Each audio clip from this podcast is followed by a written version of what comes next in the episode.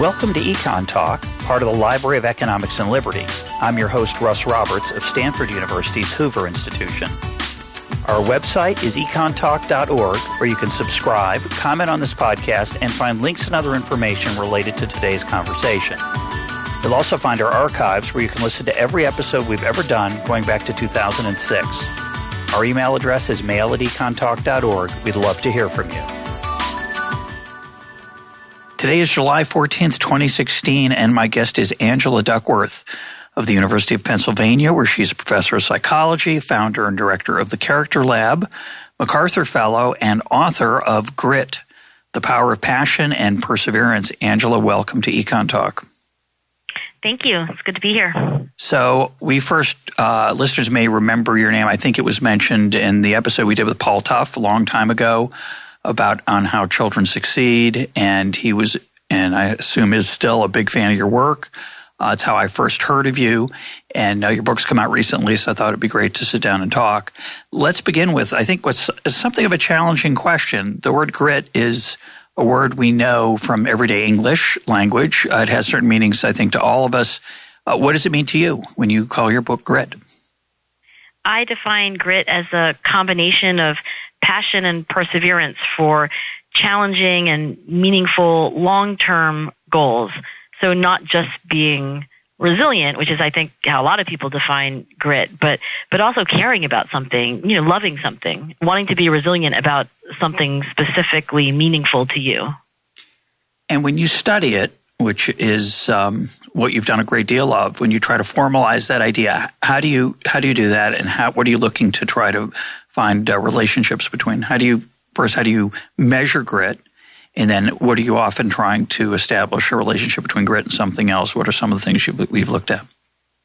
So measuring measuring what you're interested in, of course, was the first challenge to the social scientist. And when I started studying grit, it was in my first years of graduate school, and I had been interviewing high achievers and trying to figure out what their what their personalities were like and eventually coming to understand that this combination seemed not the only thing that was signature to these higher achievers, but it was a common denominator. Uh, and so, for example, artists want to be creative, um, and they will say things like, I like to make stuff. But you don't always find that a successful hedge fund managers will say, I like to create stuff. I like to express myself. So what was interesting to me was what, what does a great hedge fund manager have in common with a great artist and a great chess player, a swimmer, etc. This combination of passion and perseverance, when it came out in the interviews, I then wanted to say, well, how do I study this more systematically? I created a questionnaire, call it the grit scale, and almost verbatim, it actually has phrases that would come up with inter, uh, come up in interviews of the people that I had been studying really qualitatively as, as people who are really great in their field. And particularly when, when you ask a great performer to describe the person that he or she admires most, then I got you know much you know richer descriptions. And so items on the grit scale include things like um, uh, you know uh, i i don't give up you know setbacks don't disappoint me or i finish whatever i begin. It's those kinds of phrases that you simply respond to if you're taking the grit scale and you say yeah that's a lot like me. Maybe it's not much like me. That's how i've been measuring grit in my research. So one of the things that came to my mind when I when I looked at that was that what you're really what you're explicitly measuring there is how gritty people see themselves, not necessarily how gritty they actually are. So I think of myself as a pretty gritty person, and I I looked I filled out the grit scale casually. I didn't I didn't get to a number, sorry, um, so I can't report, but uh, you know, I think of myself as gritty, but I'm, maybe I'm not. Maybe I'm fooling myself. What do you do to, to deal with that issue? And, and, or is it enough to say that how we perceive ourselves is, is what is important for, our, for our achievement? Well, it's it's absolutely true of any questionnaire that when somebody fills it out about themselves, all you can get is what they think they are like. And there's got to be some error there, right? Because let's assume that people or that most people don't perfectly know themselves. So it's absolutely a limitation of the scale. And the question is, does that error, does that limitation make it, you know, um, unusable. And I think the what we found because grit does predict longitudinal outcomes like will you finish the first summer of training at West Point? How far will you get in the national spelling bee? And how much practice will you do in order to become a better speller? Because the grit scale does with some reliability predict these objective outcomes i think it's likely more than just a kind of self perception uh, it, it's it's got to be getting to something real there um, because it's implausible to me that somebody's like untethered uh, conceptions of their own grandeur would then predict these objective outcomes if it was if it was all that kind of noise. That said, I'm sure there's got to be some, you know, uh, like people who you know vastly overrate their grit or vastly underrated. underrate yeah, sure. Uh, so one of the fun things about this book is first your research looks at a really wide range of examples like the ones you just mentioned West Point, survival, spelling bee champions, uh, a lot of very interesting stories about uh, successful people out in the world, you know, ranging from NFL football coaches to to business people and other standard forms of, of endeavor, swimmers, world class swimmers. So you really um, really get around. It's pretty amazing. Uh, but it seems to me uh, and you're very uh, persistent. You're very we we know that you're a gritty person because you persist in reaching some of these people. I'm sure very busy, uh, but it seems to me that that you're very um, you underplay the role of talent. And uh, you know, as reading reading the book and your work, I, I wonder about that. And you make some dramatic claims about grit versus talent in the book, and I want to know. I want to try to get a little more uh, quantitative measure if you can provide it for the role of talent. At some points in the book, you almost suggest the talent's uh, effects are small compared to perseverance and passion. And do you want to? Do I interpret that correctly?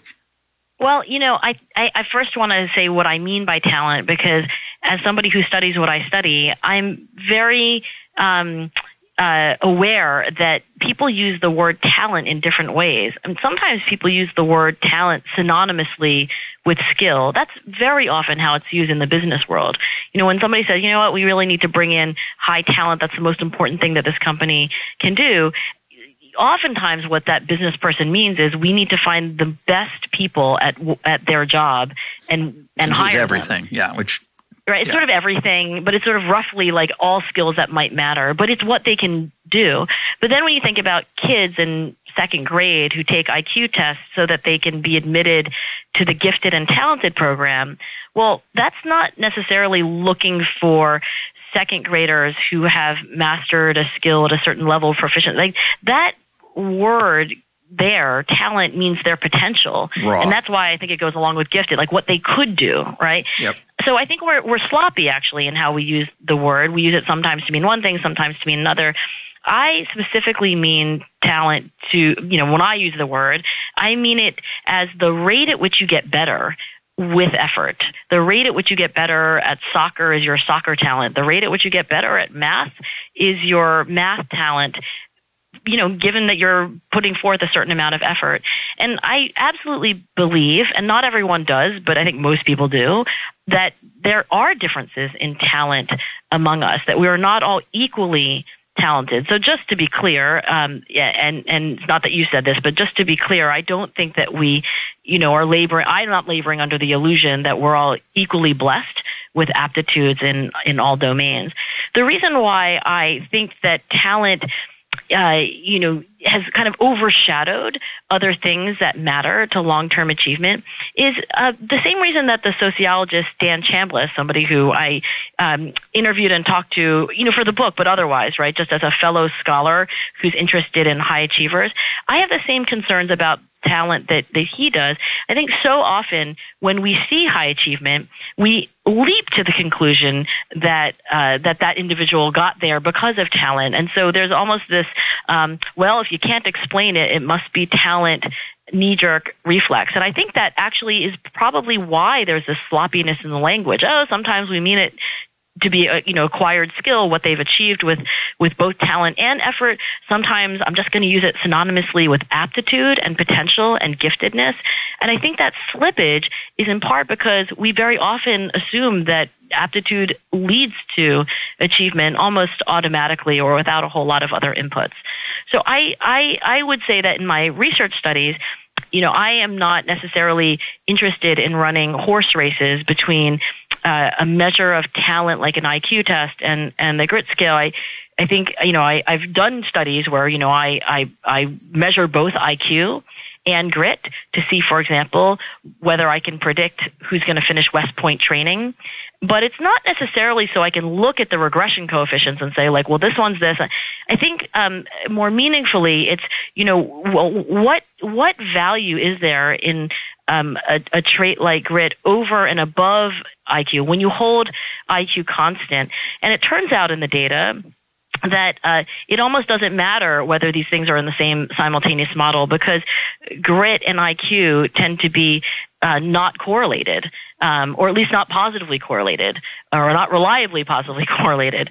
So, so I'm interested in the fact that this is something different from talent, and it matters enormously. And for some outcomes, certainly not all success outcomes, but for some outcomes, like finishing something that's hard, like West Point training, uh, it, it seems that it is much more important. So, so I'm interested in how it's a different thing and what things it might be more relevant to than others, but not just so that I can, you know, sit around and compare regression coefficients.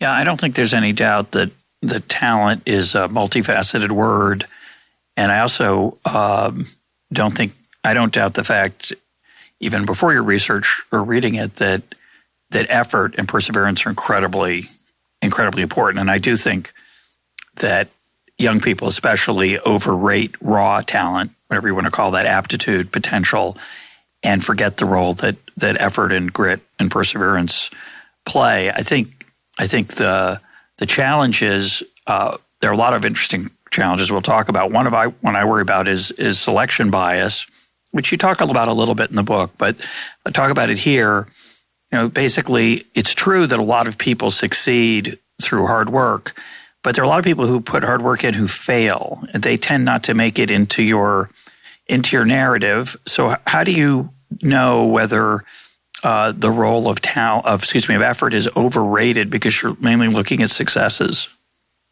Well, first, I want to completely agree with you that, I mean, call it what you will. Sometimes it's called sampling on the dependent variable, right? If you look at high achievers and you say, well, here's this one thing that they have in common, you, you haven't uh, accounted for the fact that you could have looked at the other tail of the distribution and found that they also right. have the same thing in common, yeah. right?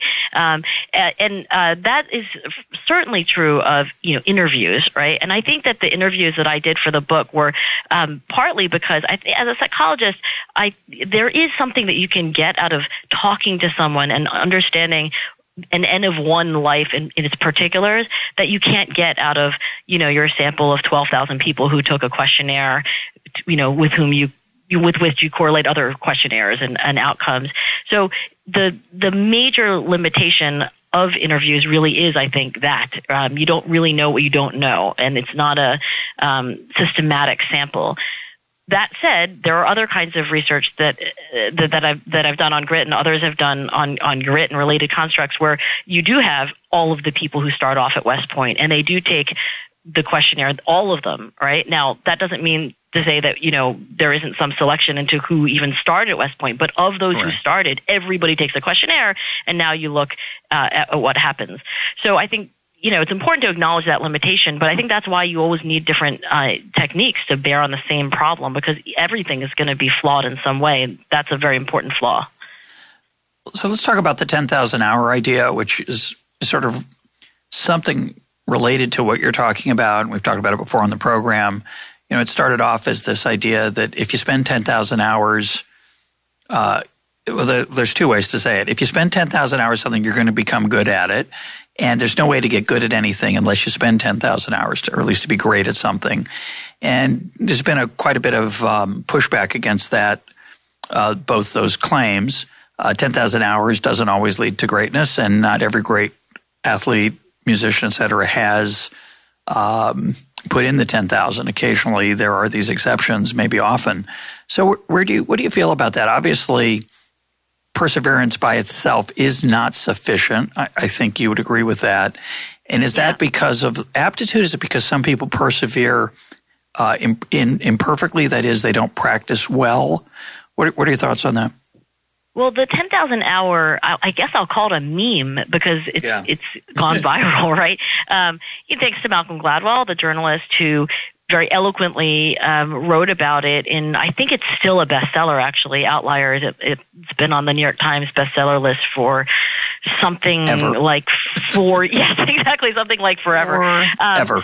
forever forever. Yeah ten thousand uh, more than ten thousand dollars that's true. Um, so uh, I think that there are a lot of misconceptions around the 10,000 hour rule. Um, I think these are things that Malcolm Gladwell is uh, now very aware of. Um, certainly, Anders Ericsson, who's the scientist who did, did the work on the 10,000 hours of practice. I mean, he's he's very aware of them and has written about this misunderstanding and how uh, unhappy he is about it. But the one one misunderstanding is that you know there's something magic about 10,000. That's obviously a round number hmm. average of yeah. you know it's actually one study of German musicians in their 20s and how many hours they had done to distinguish themselves. Uh, from from less accomplished musicians in the same study. So there's nothing magic about 10,000. Um, I think the quality of the practice is a second misconception. It's not 10,000 hours of anything. It's not even 10,000 hours of just time on task. It's 10,000 hours of a certain kind of practice that Anders Ericsson has found to be unique to high achievers or certainly uh, characteristic of high achievers. They don't just go in and practice in a kind of um, unsophisticated way. They are working on very specific focal weaknesses. Um, often those activities are planned with a coach or some kind of expert who tells them exactly how they should get better next. They practice with full attention, full engagement. They're they're um, often found to be practicing alone, even when it's a team sport like basketball, which I think is fascinating. Um, yeah. Players like Kevin Durant or Bill Bradley back in the day practiced uh, many many hours alone. I think in order actually to, to achieve that kind of concentration, then timely feedback, ideally immediate feedback um, on what they did right, what they did wrong. Then they make these micro adjustments to what they were doing. And this actually goes not only for physical activities like basketball, but also mental activities, you know, chess and um, writing and so forth, uh, where you just you know, make this little adjustment and then you, you sort of go at the whole thing again. It's not the kind of practice that most of us put in. And when I first met Anders and I think I put this in the book, I you know, asked about why I wasn't a better runner after thousands of hours, maybe not 10,000, but certainly thousands of hours of jogging had made me seemingly no faster yeah. than I had ever been. And it's because I wasn't doing this high quality practice. So there are misconceptions around the 10,000 hours, but you've also raised some other objections, which I think are, um, are legitimate. It, it can't be, even if we made these adjustments, okay, it's an average. Um, it's also about the quality of your practice. Um, it can't be that that's the only thing that matters, your own personal effort. Um, I personally think that talent matters, so that's one factor. Somebody could work for 10,000 or more hours and not have the aptitude, not, not be changing in their skill as fast as other people, and so they're just not going to get as far. Um, and a lot of our decisions when we are young are about how talented we think we are. So though I think we might overestimate the role of talent, I certainly don't want people to negate its relevance altogether. Uh, you should go out and do things that are that, that are that come relatively easily to you. Uh, it would be foolish to do anything else. And there's luck. I, I know I've I've heard you uh, on this very uh, show talk about luck on more than one occasion, and um, it's a stochastic. I mean, yeah. luck counts, right? Yeah. I mean, I don't know how you study it as a social scientist because it's by definition stochastic, but luck matters. And then maybe something which some people would call luck, but you could you could consider it, I think, categorically in its own, you know, sort of separate column, which is opportunity, right? I mean, we do not live in an equal society opportunities are not meted out fairly. Uh, we know that poor children get teachers who are uh, less able than than rich children, and that's going to make an enormous difference. And that's separate, I think, from your grit um, or your talent. So I think there are lots of uh, things that that matter uh, other than ten thousand hours of gritty practice. Yeah, it's. Um complicated, as I like to say. Um, yes. You you have a uh, a powerful statement um, way into the book. You say it's a powerful statement followed by a to me a surprising statement. You write the following. You you talk about your goals at work. You say your goal at work is to quote use psychological science to help kids thrive. And then you write, but I have a separate goal hierarchy that involves being the best mother I can be to my two daughters. I'm curious why those two are separate and what thrive means to you. Yeah, I, I, I want to say something about, you know, what motivated me to even, um, you know, utter bumper sticker phrases like use psychological science to help kids thrive. I, I think that many. Just, you way, like that? It's yeah, good. I'm a sucker for some level. Yeah, some bumper stickers get to me even uh, even when I know they're bumper stickers. Yeah, well, you know, there's a reason why they're on bumpers, right? Yeah, um, so, so, the ones that wouldn't have gotten to you maybe didn't make it on the bumper. But um, I, I think that in the words of Pete Carroll, the coach of the Seattle Seahawks, who I've learned a lot of, from about grit and in the book, it's it's incredibly useful to have some kind of what he calls a life philosophy, what David Brooks would call a telos. You know, some some something that you're working on. And when I talk about passion and perseverance for long-term goals, I mean, really that's what I have in mind, something that organizes and gives meaning to, to what you're doing. Now, I have one professionally, and that is to help kids through, through my psychological research. Um, and if I ticked off all the things that I do in a day, boring meetings, you know, difficult conversations, revise and resubmit manuscripts, really most of those things, and I hope more and more, I can say in some form or another serve that ultimate telos. Now I have a separate goal hierarchy, a, a, separate telos when I walk in the door after work and I turn that key and, and now it's not really helping children through psychological science thrive. It's, it's my own family, my own kids. Now, of course, there's some overlap there. I mean, they're kids, and yes, I use psychology on them in the sense that every parent uses some. You know, we're all doing some kind of psychology on our kids, whether we do it well or whether we admit to it or not. But if I were a botanist, you know, if I worked on plants, you know, I would have a prof. I mean, the overlap is just um, coincidental, really, right? Because, uh, you know, I have professional goals and they are separate from personal goals. That's me, and I think that's many of the people that I've studied. But I will tell you that if you ask Pete Carroll or Mark Vetri, Mark Vetri is a chef that appears in the book I've gotten to know um, and again learned a lot from.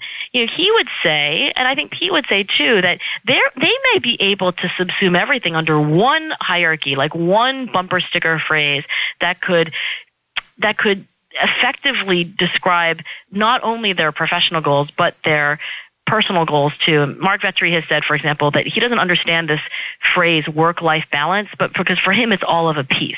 Um, and for Pete Carroll, you know, I think he would say, you know, always compete, be your best. I mean, these are very abstract bumper stickers that people uh, get to usually when they were able to, in five words, express everything that they're trying to do.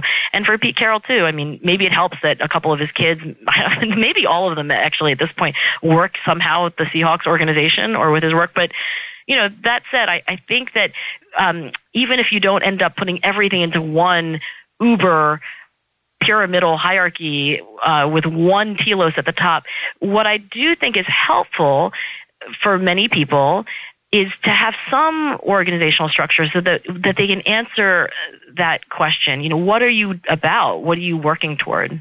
Yeah, I think I misinterpreted the the uh, passage actually. So that's that's very helpful. Your remarks remind me of a story told. I don't know if it's true or not, but a story told about George Allen, the uh, former coach of the Washington Redskins. He he was once allegedly quoted as saying, "I don't send Christmas cards; they don't help me win football games."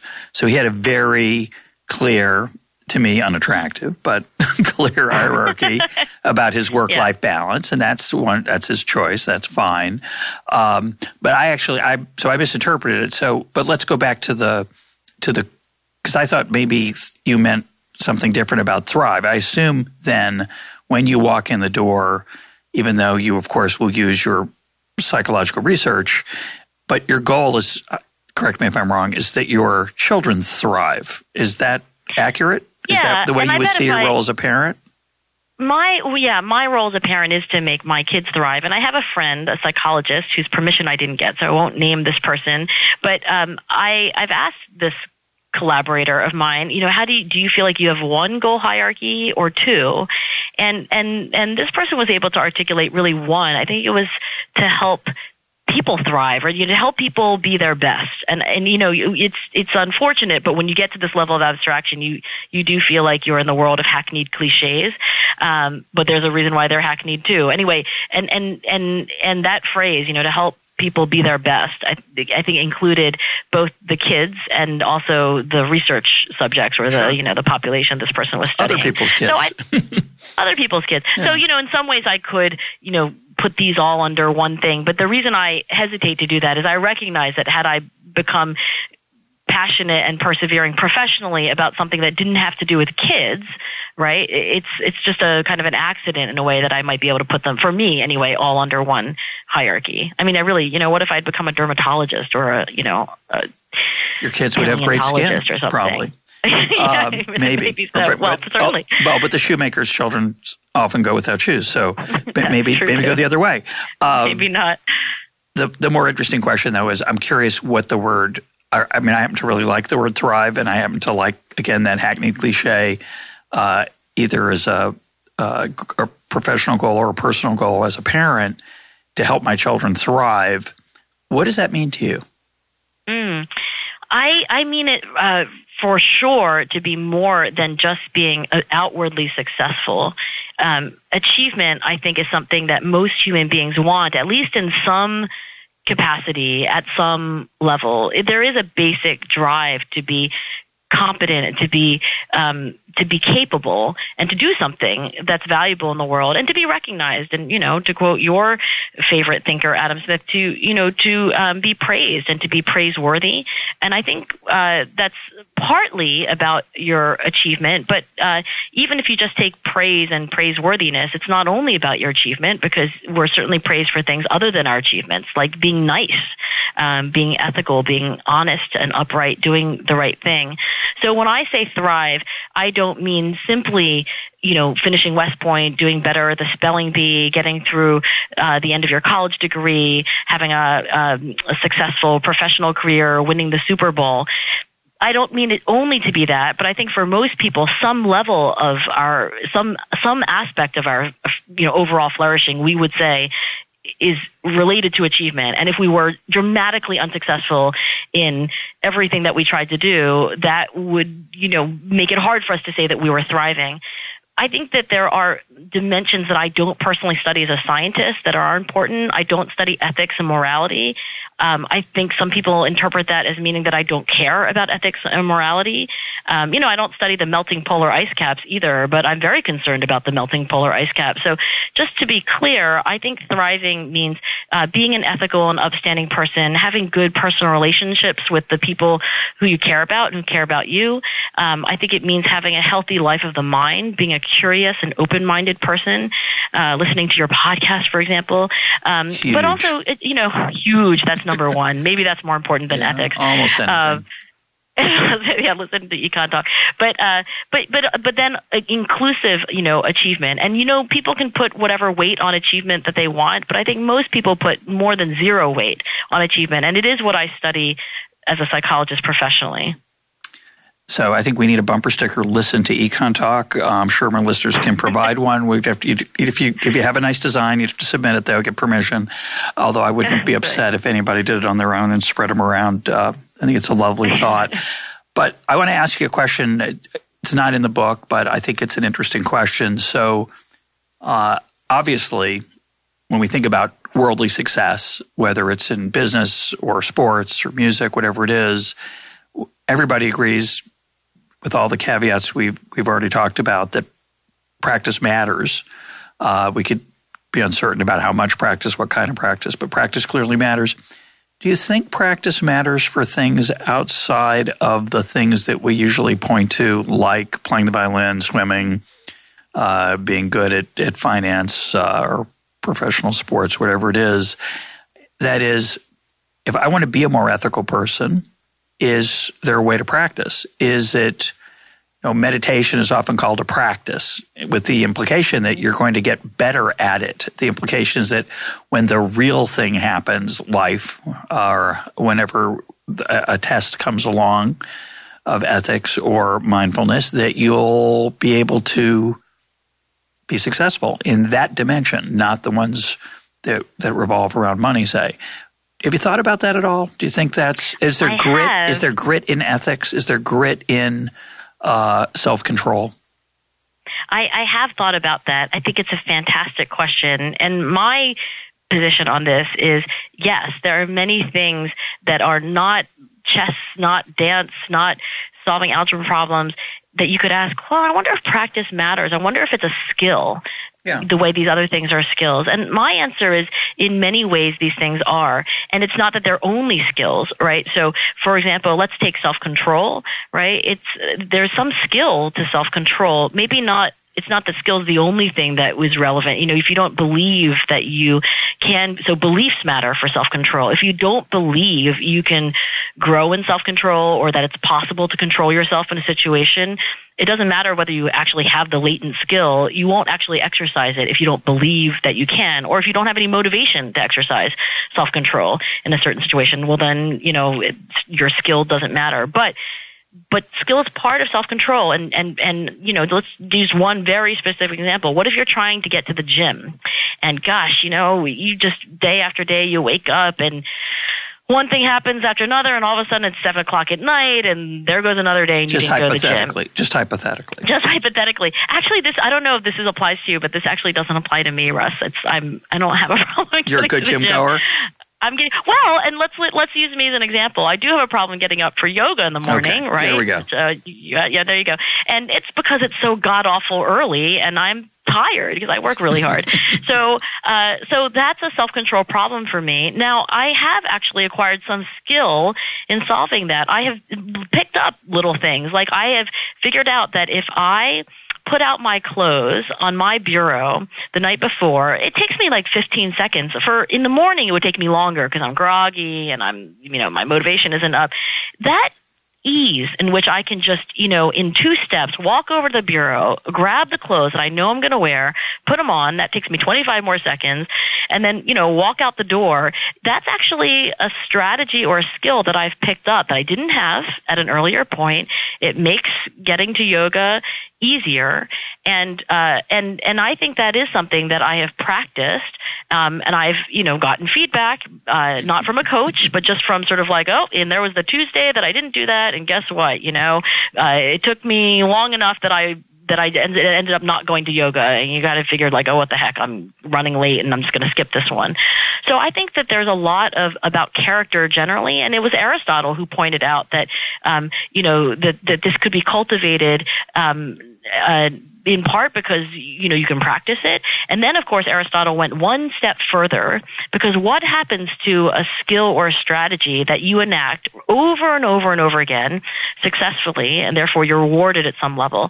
Well we know from psychology that what happens in those circumstances is that you develop a habit and that i think is what aristotle wanted us to all ultimately achieve uh, character strengths like self-control that would become so automatic that they wouldn't require at least the conscious level of effort that we associate with, uh, you know, doing things like being self-controlled or, you know, being gritty in the face of setbacks, et cetera. Yeah, I think the challenge is, and, and you and I, I think have talked a little bit about this off the air on a different conversation. Uh, the question is, what's the right kind of practice? And I'll give you an example from from my life. So I want to be less prone to anger. Okay, uh, and there's a there's a you could start to think about the question: What techniques might one use to avoid being provoked to anger? Of course, one solution is to avoid situations that make you angry.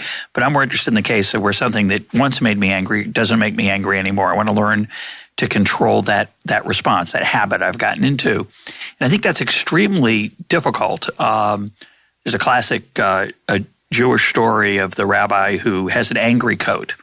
That if anything makes him angry, he has to go and put this coat on, and by the time he you know gets to the closet and puts the coat on, he's already calmed down, and that's that's it. that's one way of of developing that habit or trying to restrain that that character trait. But I think the more interesting case is the case of uh, trying to think about what methods a person either might use in in advance of the provoking incident that would allow a person to develop that self control. It could be anger, it could be food. Uh, I have a, a, weakness for brownies. When I see them, I just, it's very hard. Even when I've made a resolution beforehand, if I see a brownie, I'm not going to eat it. When it's there, suddenly everything is different. Uh, have you thought about what ways we might practice literally without eating the brownie every time uh, to help us get there? So the so the strategy of avoiding situations in which you in a you know you know because you know yourself well enough and life is very recursive right? I mean yeah. you know we often think of like what would you do? But really much of life just happens to us over and over and over again. It's like groundhog day right? When you're just present and then you eat the brownie again. It's and then brown, you know it's, um, it's no it's groundhog day and, and you got yoga class when you wake up when that alarm goes off. That's your yeah, that's, that's right. your version that's my version of Groundhog Day, right? Exactly. Um, So, so if if we um, practice the strategy, well, and one question you would say is like, well, if it's true, uh, Angela, that that that there's a strategy or skill in selecting situations where we will be our best selves um, you know, don't go to a bar if you're an alcoholic. Don't walk past the bakery if you're trying to stay on your diet. You know, don't go sit on the end of the Thanksgiving table with your brother-in-law and start talking politics because the last 17 Thanksgivings yeah. that didn't work out so well. Sit on the other end. You know, exactly. Go sit at the kids' table, right? Like go play touch football. Um, that I do think is a skill. I think it can be practiced. I think we can, somebody can tell us, hey, have you tried this? You know, we could try it and maybe not do so well. We could try it again. We could get better and better. I think that, um, you know, the practice is really not all that different from, you know, practicing shooting a basketball, right? I mean, you try, you, you, you set a goal of doing something, you give it a shot. You probably don't, uh, literally in the case of basketball, you, uh, you probably don't do as well as you wanted to. You make some adjustment. You're like, you know what? Um, this time, um, you know, I tried that coat trick. I heard that rabbi thing, but I'm really having trouble with. But that coat thing isn't working for me. But I let me try this. Let me let me try taking a walk. Right? Let me taking a. Walk. Oh, that's not working for. Well, uh, so this other person said count backwards from ten that's not working. Well, how about counting backwards from 10 by threes, right? Including negative numbers, right? Like, so, so I think there are, um, lots of ways in which character development, uh, is very similar to actually acquiring other sorts of non-character skills. Again, that doesn't mean that character is synonymous with skill. There are other things that go into character, like your motivation. Yeah. Um, eventually, a skill becomes a habit, but but there's some part of character which is skill-like. I, I guess my dream is that I'm sitting at Thanksgiving. I'm with my brother in law. We're arguing about the 2016 election. The plate of brownies is being passed around, and I and I skip the brownies. I smile when he says something uh, I disagree with, and I don't let it get to me and then we go off and do yoga class together. Uh, you know, that would be sort of my fantasy of of character transformation. So, you know, it's it's a higher there's level, a right? Turkey, yeah, exactly. turkey you, you, it's a free range. No, it's a free range vegan turkey. yeah, there's no carbs. Yeah. Well, okay. So, um, so, well, Aristotle would say that if you do practice something over and over again, it does become a habit, right? And and um, I think that uh, it could become a habit for you not to sit with your brother-in-law, but you wanted a different habit. You yeah. wanted a habit where you can approach the temptation, you could be within millimeters of the temptation or microseconds, and and yet you are, you know, this. Um, beatific, virtuous self, and you feel no conflict maybe in this idealized version of your yep. life. Um, now that may be possible in certain circumstances, particularly if you use other strategies like cognitive appraisal strategies. And that's jargony, so I apologize. But psychologists have, for many decades, not forever, but you know, in in my lifetime certainly, understood that the objective situation, you know, your brother-in-law, the brownies, the table, those are filtered through our our minds, and we construct them to some extent. You know, you you bring to the Thanksgiving uh, tableau your past experiences, your misgivings about your brother-in-law, the time that you thought he, you know, cheated you out of seventeen dollars, and you will project these onto the situation, and so that psychological reality is not the same thing as the objective reality. And there is some skill, again, I think you can call it uh, partly at least a skill of appraising or interpreting or understanding that that circumstance in ways that are that are that are more productive. You go to a, a therapist, a cognitive therapist. Uh, sometimes you know they identify themselves as cognitive behavioral therapists, but you know they they work on on this skill of interpreting your projective circumstances in ways that are more accurate and certainly more adaptive and they give you homework and then you come back and you know you try again and you know that's you're being coached really i mean that that's one of the reasons why i think that skills like emotion regulation are are exactly that. They're they're skill like. Um, I think that you might at some point achieve the you know nirvana like state of sitting down with somebody who's on the opposite end of the political spectrum saying all the things that might otherwise get under your skin and you know but i i think it's not the it's not what i would recommend as a psychologist as as the as the route to go um, I think it's actually much more clever and more efficient to do what Thomas Schelling, the economist, said, which is, you know, use whatever trickery you can to uh, make things easier. And and I don't think rethinking the situation is the easiest strategy in most cases. Yeah, that's an interesting question, and maybe we'll come back to that. Um, not at the end of this episode, but in a year or two, I'd love to come back to those issues as I think um, really interesting question. But let's come back to grit uh, and I appreciate the uh, detour. Uh, you argue that that grit is more plastic than we think. Um, how plastic is it? I think one reaction that some people might have to your work is that sure perseverance matters, but it's kind of it's a character trait. You have it or you don't. And uh, certainly, when I look at my children and other people's children, I see on the surface, at least, a wide range of grittiness and perseverance. Uh, isn't it maybe just something that we have or, or don't have?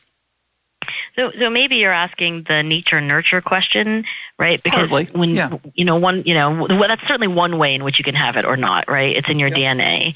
Um, and maybe I'll just address that part first, which is for sure grit is heritable. I used to say when I would give talks about grit, well, it must be heritable partly because every personality trait, or you can call them character strengths, but these are just semantics, right? Like everything that is is uh, you know true about you is is influenced by your your DNA. And then about a year ago, there was a study done of twins in the United Kingdom where they actually had twins take the grit scale and this is a classic twin study. You know, twins raised apart, twins raised together. You you basically back into the math, and you get an estimate of how much we think that genes must explain the variation in grit in the population. And the estimates came back from that study a little lower than I thought they would be, you know, 20 to 40 percent. But nevertheless, you know, affirming the idea that grit is partly uh, a function of your genetic heritage over which you have zero control and which you really can't expect to change in your lifetime meaningfully, right? There's epigenetics and so forth, but just leaving that aside, your DNA is your DNA. Um, that, of course, leaves a lot left that's not DNA to explain. So this is true for not just grit, but everything. It's not nature or nurture in almost every case that you can imagine, and certainly all the ones that I can imagine, nature and nurture. Um, and then, of course, it gets more complicated than that. Nature via nurture, you know, nurture via. There, there's there's a lot more to say, of course, about heritability.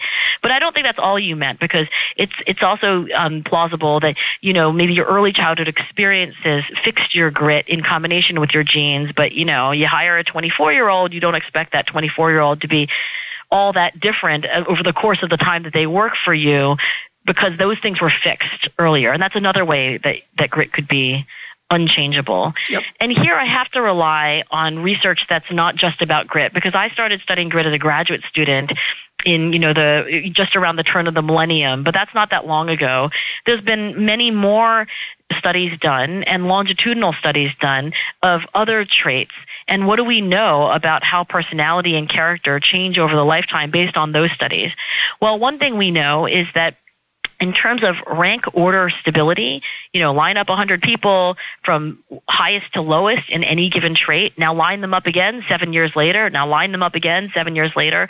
How much does the rank ordering change?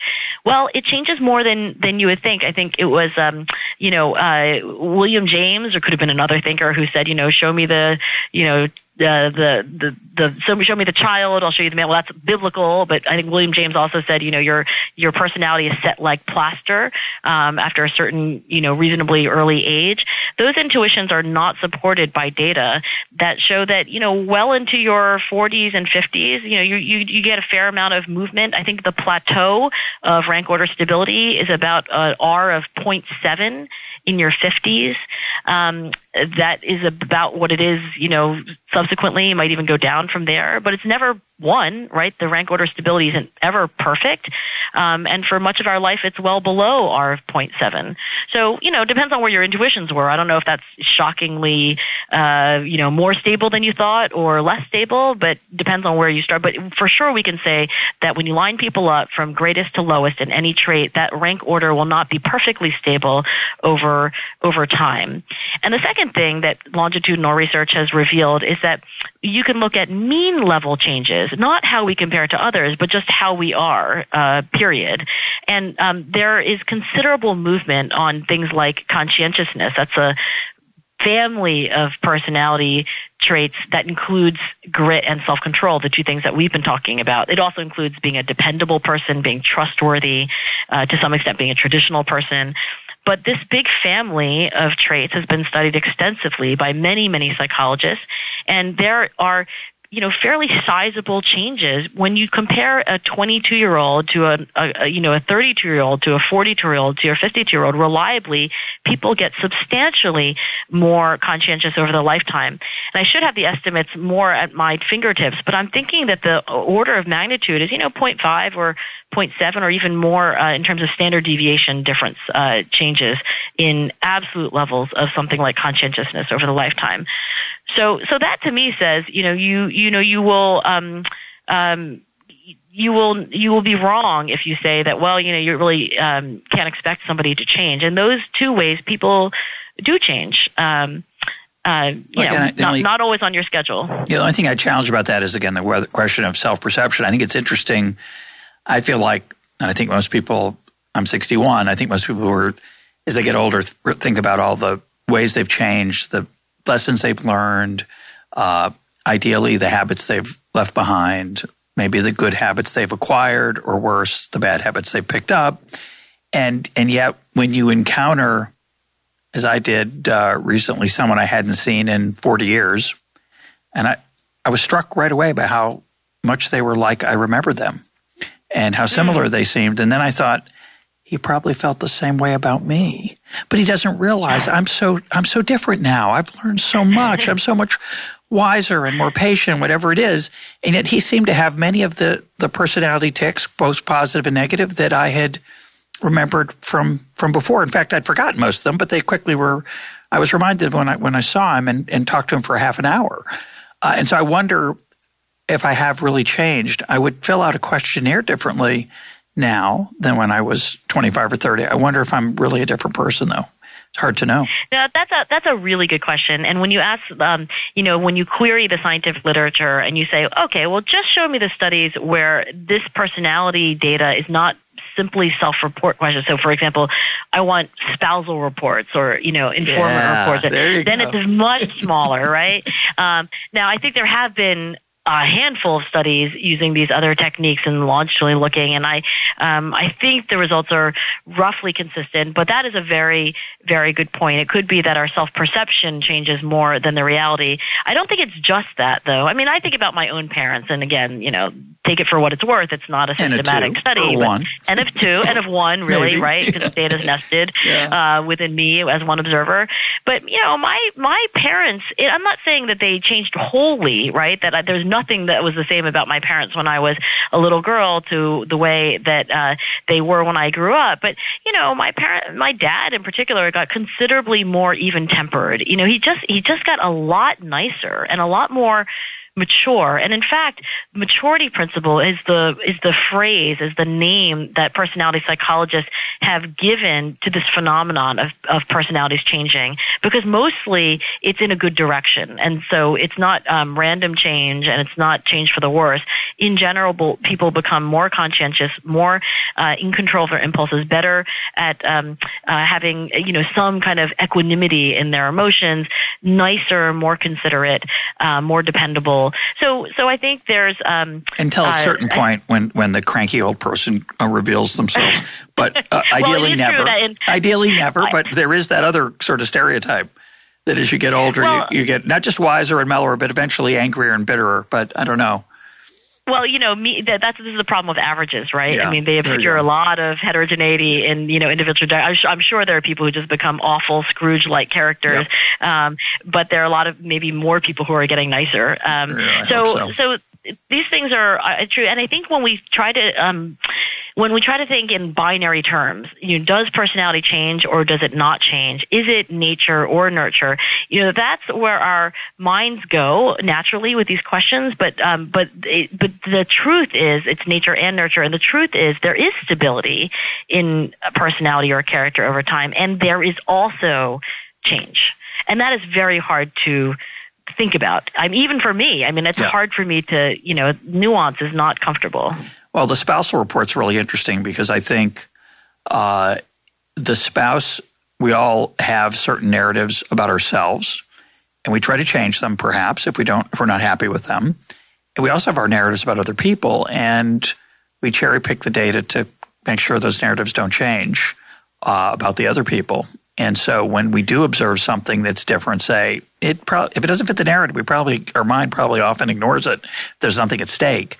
So surveying right. spouses about uh, changes in in behavior is is very challenging because the spouses themselves have their own habits about the people around them, and it's anyway, it's an interesting question. Yeah, yeah, exactly. So, so let's not um, let's not fool ourselves into thinking that if we got away from self-report questionnaires into yeah. some other thing, you know, that, that that would be perfect. And by the way, that goes for famous psychological measures like the marshmallow test as well. It's a really, really amazingly reliable predictor of life outcomes. You know, how long a four year old will wait for two marshmallows versus eating one right away.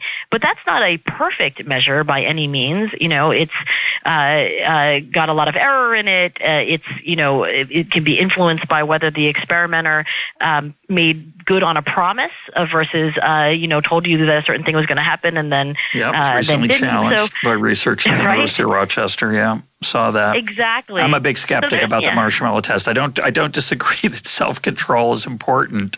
It surely is important, but whether it's genetic at four years old, you know, I just there's a lot going on there than more than meets the eye. I think. Yeah, well, I won't take up your time talking about that, but uh, I've studied that, and so if you ever want to talk about it, I'm happy to. You could add a couple more caveats. Go ahead. Well, I actually um, I, I, would be interested. Like, what are your um, concerns? Because I recently did a validation study to see whether the marshmallow test really is actually measuring self control, or maybe something else like intelligence or socioeconomic status, uh, or just hunger. And what I found is that the preponderance of the data, and this collected not just by private researchers, but by the government, right, by the National Institute of Health, sample of about a thousand kids who took the marshmallow test at age four and had a wide battery of other measures, a multi-test IQ test, uh, parent and caregiver ratings of temperament on various well-validated scales, and then longitudinal data into their mid and late teens, uh, you know, transcripts from their high school, standardized test scores, BMI using nurse recordings of height and weight. Um, you know, the preponderance of the data suggests to me that it is a test of self-control. The longer kids wait, the more their caregivers uh, and their preschool teachers, you know, the parents and their pre like will rate them higher in things like effortful control. Um, it predicts all the things that it's supposed to predict, like your grades. And this is true even when you hold constant socioeconomic status and IQ. So to me, it feels like any other measure, imperfect, but but it does seem to me to be validly assessing what it was designed to assess. Okay, well, I feel better.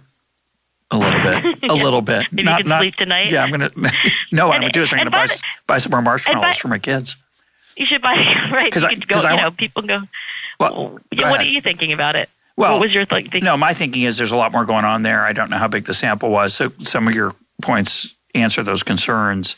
Uh, I do think it raises the question. I want to come back to grit now, which is as a parent, and you give advice in the book about parenting. As a parent, given I want to bring us back to the plasticity or malleability of grit. If I want my kids to be grittier, or if I want my kids to have more self control or perseverance, whatever aspect of this we're discussing, one, how might I go about encouraging that? Because it's a big difference. There's a big leap from saying it changes versus you can change it. There's a relationship, but it's not the same thing. And That's secondly, right. would be, uh, you know, what do we know about this, if anything, in terms of, of our ability to influence it? Because I think even before your book, I think you're very, uh, you're an incredibly uh, influential person right now in the in the education reform space and certainly parents are always eager to give their kids better lives. So your books sound like hotcakes. So congrats. But but it's a, but I was going to say before you came along, I think most parents understood it was a good idea to have kids who had self control or a good idea to persevere.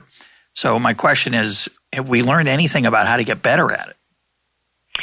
I think we've learned some. I think we are still in extraordinarily early days for really understanding um, beyond that it can be changed, how might one intentionally change it? Um, and that's a really important distinction, distinction to make, right? Malleability does not mean uh, teachability. Um, I well am encouraged by.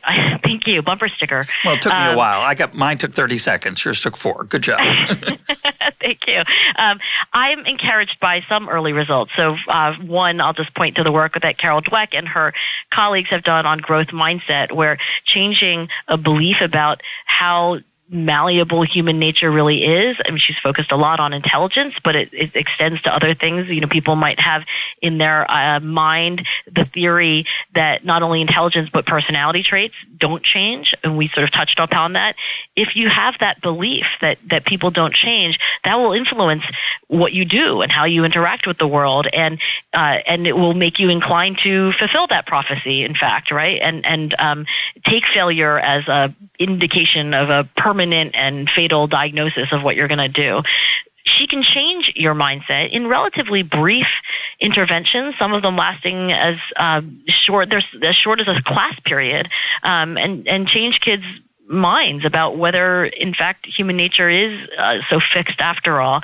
And that has long lasting effects on their persistence on difficult academic tasks and their objective performance in school. So there should be more research than there is researchers are doing everything they can to accelerate the process, but just those early findings I think are encouraging. In my own work, I find that when you talk to kids about deliberate practice and you reveal to them how experts really get better at what they do, and it's not tricking them into saying like, well, talent doesn't matter, it's all about effort. No, no, no. It's simply telling them that when experts practice, they work on something specific that they can't do. They get a lot of help from other people like coaches. They get a lot of feedback on on what they've done. And even when they try their hardest, which they always do if they're experts, they're going to get all this feedback on what they did wrong. And they're going to feel confused and frustrated. And sometimes they might even feel stupid, but they recognize that's part of learning. So they get up and they do it again. When we share with kids that reality, they try harder when we give them deliberate practice opportunities. They change their way of understanding frustration. They're more likely to say that frustration is part of learning. It doesn't necessarily mean you're stupid or you can't do something forever. And on objective measures like the report card grades, particularly for kids who start out in our studies on the on the bottom end, on the lower half of achievement, they, they reliably improve their performance. And again, from objective records of performance report card grades, not on self-report questionnaires. Now, these are early days when we stick around in those schools and we find you know, that we have data subsequent to the next marking period. So now we're tracking kids longitudinally. The effects fade out over time. So I'm sobered by that and I know that there's so much more that we need to do. But to me, it's proof of concept. To me, it suggests that not only are these malleable things, grit, self-control, character broadly, but there's at least some reason to believe that they are teachable. Yeah, one thing I don't, maybe it's in your book, I don't remember it, but uh, there's one thing about grit is that it's fun. It, it's actually glorious to persevere at something and to get better at it. And I try to get my children to savor that when they notice it and when I notice it. And of course, I try to look for it so that I can tell them that, oh, wow, your, your guitar playing's really improved. Doesn't that feel good? Because you remember how when you got started, you said, I can't do this, but you kept at it. Because I do want my children to, to persevere. Um, but I'm not sure that that encouragement as a parent has any real effect. I, I, I don't know how much of it goes in. Um, my kids differ yeah, in how I, they respond to it, for example, clearly. So I'm not, I just don't know. Yeah, and you know, I I I have a 14 year old and a 13 year old at home, and I uh, go through this uh, myself as a parent as well. T- two things. Um, one is I'm not sure fun is the right word. Fun is correct. Almost never it's come up in conversation. Satisfying right? a better, yeah satisfying, right? Gratifying, yeah. satisfying, right? I mean, sometimes people will say exhilarating, but they don't mean fun in the kind of pleasurable, you know, like you know, fun is something that almost by definition has a kind of effortlessness about yep. it for most of us, right? Yep. Um, so I, I think that one thing is to have an expectation that there are different kinds of of um, gratification, and some of them are are are, are fun, and some of them aren't. Um, and the currency in which we're paid for our effort may may not be like the way it feels to play a video game or you know eat a ice cream sundae. Um, the second thing is I, I, you have an intuition, and I share it that just telling somebody yeah, in a kind of lectury way um, about grit and about you know the value of hard work and oh see there you used to be terrible at that piano piece and now you're better. You know there's lots of ham-fisted ways to do this that don't work. Um, it's almost always better, of course, to show kids. So um, I haven't been as good about this recently as I used to be, but I used to videotape or record my kids when they were playing you know uh, piano, for example, or viola. Um, when they were really little, just starting out. And um, I only did this a few times. So I should have been more intentional and done it more. And then when they got better, right, because you kind of gradually get better at something, and you really do notice, forget yeah. how, right? And then you just show them. You're like, hey, there was a teacher who came to um, a lab meeting. He was a Latin teacher, and he uh, presented on what he did in his Latin class. And he recorded kids at the very beginning of the year taking the final exam, and they had to pronounce all these Latin sentences, and they were terrible, right? Because they didn't know what they were doing. They were, and he videotaped every one of them. And then at the end of the year, he did the same thing, and the kids took the final exam, and he just, without much verbiage, showed them pre nice. and post, and yeah. that was beautiful psychology at work. Yeah, it's very cool. Um, you were, used the word science and scientific research a lot in your book, and I know you, you listen sometimes to Econ Talk, so you might imagine that I cringed a little bit as a as a social scientist. I'm a little uneasy with that second word uh, and been critical of economics, and I, I think, and and social sciences generally. I think of them more as arts than science. And of course, there's been a replication uh, crisis in the way I see it in in social science, certainly in psychology. The work of, of Brian Nosek and his team, and we've had him on a couple times talking about that. It's happening in economics, happening in, in, in mainstream science and the physical sciences. A question of whether published peer-reviewed research can be replicated. What are your thoughts on that uh, and how it might apply to uh, to your work? Well, I define science as a systematic uh, approach to understanding a, a, question. You know, there have to be uh, hypotheses articulated in advance, not uh, not after the fact, uh, not retrofitting to the observations, and there have to be measures, right? And I think those two things to me are really what define a scientific investigation versus something else that you might do to try to understand something. And in my work, um, I, I do have a priori hypotheses and I have imperfect measures, but there are measures, right? And I, I, there are ways in which the data can fail to support my a priori hypotheses. And that to me makes it scientific. Now that may be too loose of a definition and other people, you know, might disagree with the way I'm defining the word. Um, but, but I think that in terms of the replication crisis, um, what's, what's been clear as the data are coming out is that the most surprising non-intuitive findings are the ones that are not holding up. They are, by the way, uh, because the human mind loves nothing more than a surprise, uh, the ones that have reached top tier journals and made it into headlines. Front page of the, yeah. right? Because it's like, oh, did you know that? Like, you know, did you know that self control is like a muscle, and it, you know, is like, well, it turns out that it's, you know, or it runs on sugar and if you drink lemonade you're going to increase in self-control. Well, it turns out no that's actually not true. The finding is not replicating well. Um, it's not holding up but my research is incredibly boring. I mean, uh, you know, some might argue, and I think it's an interesting philosophical argument, that it's tautological, that, that passion and perseverance for long-term goals predicts high achievement.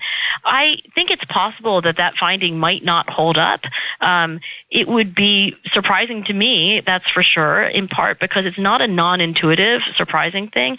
I think for me, the real question is, you know, how could you teach it, and can the scientific method reveal the teachability of grit and and uh, and how would you do that right most importantly you know what can we do that would be useful um, now there if i come up with a series of very surprising findings like did you know that you can teach grit in 20 minutes uh, it is all about the color blue you yeah. know um, then I, I'll worry more. I worry about a lot of things, but in my own work, I don't worry so much about the replication crisis. Um, there are, of course, other ways to criticize my work, but I don't, you know, it, West Point, I'll just give you one example. I have been taking data from West Point since the early 2000s, and I've been working with their scientists, so they, you know, are sort of double check on my data, and um, and and it's a very reliable finding. I really try hard not to publish anything that I can't replicate at least once.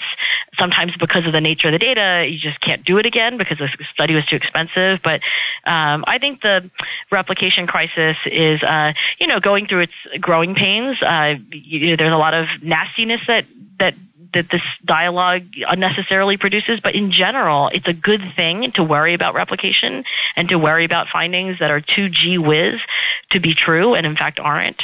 Um, but it's not something that I think is a, as, as relevant to my work as like other things that I might worry about.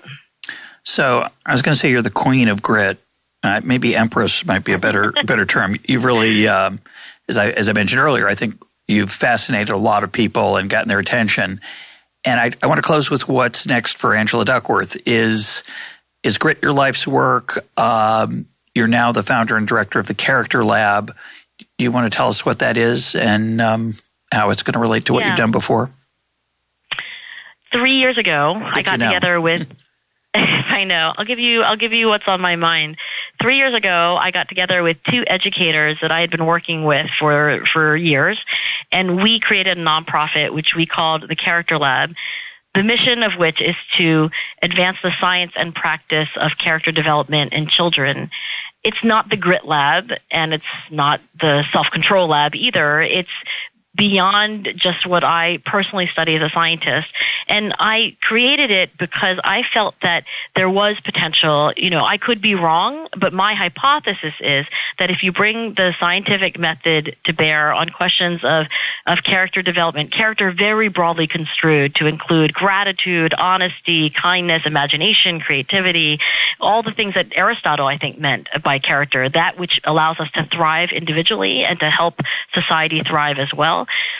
that if you bring the scientific method to character development, we will make advances uh, far beyond those which have been made uh, to date.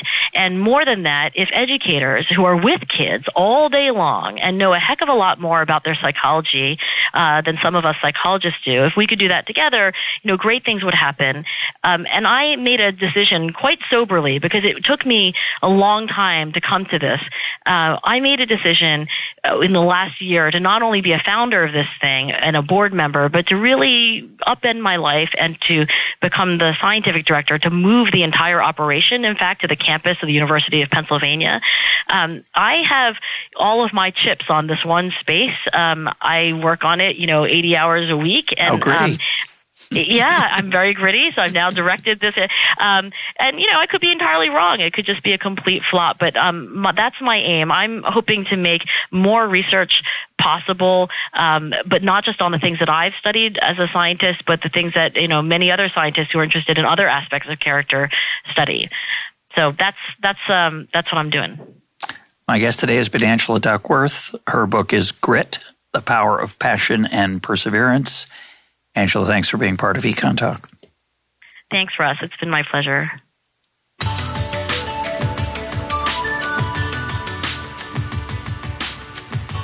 This is Econ Talk, part of the Library of Economics and Liberty. For more Econ Talk, go to econtalk.org, where you can also comment on today's podcast and find links and readings related to today's conversation. The sound engineer for Econ Talk is Rich Goyette. I'm your host, Russ Roberts. Thanks for listening. Talk to you on Monday.